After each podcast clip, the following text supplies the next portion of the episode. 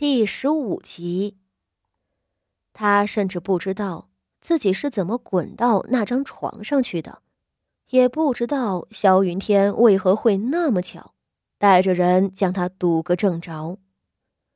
直到他衣不蔽体的被婆子们拖出来，谢氏他们的面目才狰狞起来。谢氏大骂他辱没家门，要求萧云天将他沉塘处死。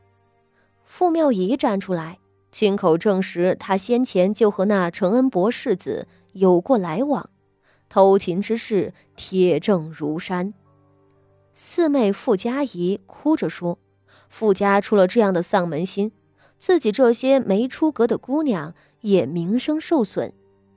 婆婆苗氏铁青着脸，在没有确凿证据的情况下，大声敲定了她的死罪，向一同前来的宾客们宣告，他傅华仪是个淫妇。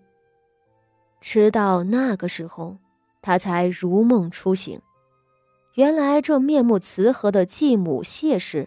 和恭敬有礼的妹妹傅妙仪，一直是他身边的豺狼。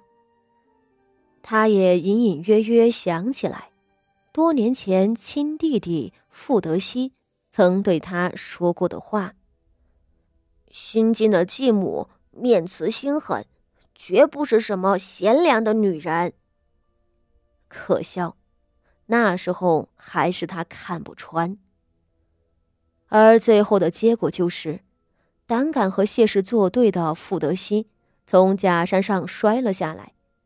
他这个还算听话的长女，倒是多过了几年的好日子。他的希儿。就在这一瞬，傅锦仪的手指猛地攥紧了。他同母的弟弟傅德熙，在多年前就摔伤了脑子。后来一直养在景和院后头的一间宅子里。好在他身边服侍的人都是傅老夫人亲自指派的，就算他傻了，老夫人也舍不得他，生怕谢氏苛待他，平日里也时常过问。傅德熙倒是没有被虐待，好吃好喝的供着。然而，他一辈子都要在那狭小的房子里度过了。不过现在，希儿，我傅华仪回来了，你等着我，我一定会还你一个像样的人生，我会治好你，夺回你我应得的一切，让那些躲在暗处的恶人下地狱。还有孩子，那三个月的。被其父活活砸死的孩子，你等着娘，娘要给你报仇，让那些人都下去为你陪葬。如果不是傅德熙还活着，傅锦仪怕也不会有如此隐忍的心智，而是很可能在重生回来的第一天，就提着尖刀将谢氏和傅妙仪两个刺死完事。只是。若想把希儿从人不人、鬼不鬼的处境里拖出来，过上真正的好日子，他还需要小心的筹谋，至少不能心急。所以，明天搬屋子的事情，傅锦仪还真不想搬。曾经的傅华仪在傅家过了十六年，对府中上下了如指掌。他知道，作为庶出的八姑娘傅锦仪，从北院搬进景和院，堪称一步登天。只是旁的兄妹们，怕是会恨上她了。这一般，傅锦仪只会收获众多的敌人，颇有些得不偿失。而且，那不甘心的谢氏，怕是还有后手在等着她。如今她是庶女傅锦仪。可不是嫡长女傅华仪，她没有与生俱来的尊贵，没有老夫人额外的宠爱，失去了这些优势，想用一个庶女的身份和谢氏硬碰硬，实在是不智之举。他沉下了心思，闭目养神。第二日，景和院果然派了人过来。他们来得很早，因为想到了傅锦仪身边的奴才们，怕是做事不仔细，特意过来帮着傅锦仪收拾屋子的。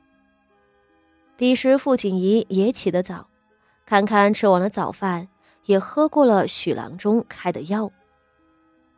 傅锦仪客客气气的将来人请进了屋子，却笑着道：“时辰正好，我想先去给老祖宗请个安。”来人听了一愣，为首的管事婆子笑道：“哎，八姑娘有孝心，不过等咱们拾掇东西搬过去，也能顺道给老夫人请安啦。”他对傅锦仪的决定感到很奇怪。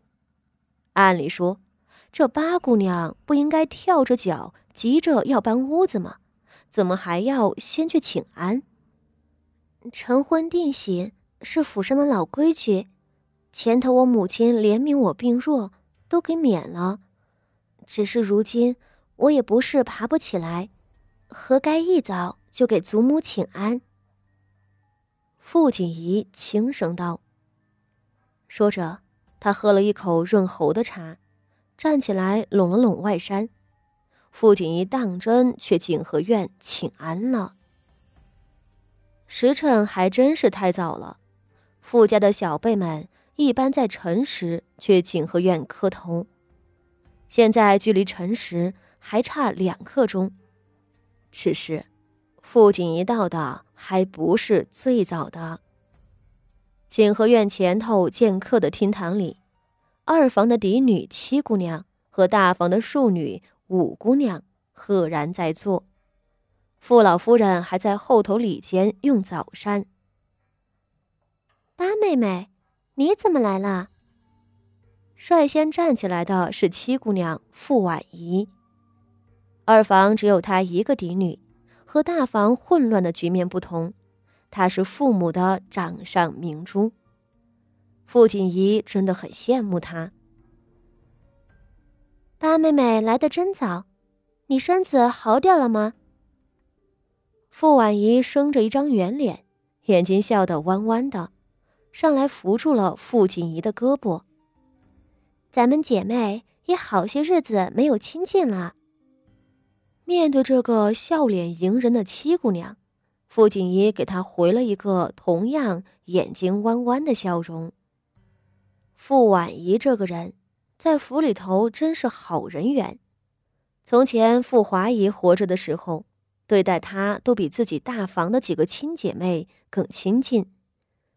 其实也是相比起傅婉仪，大房的女孩子们个个都不好相与。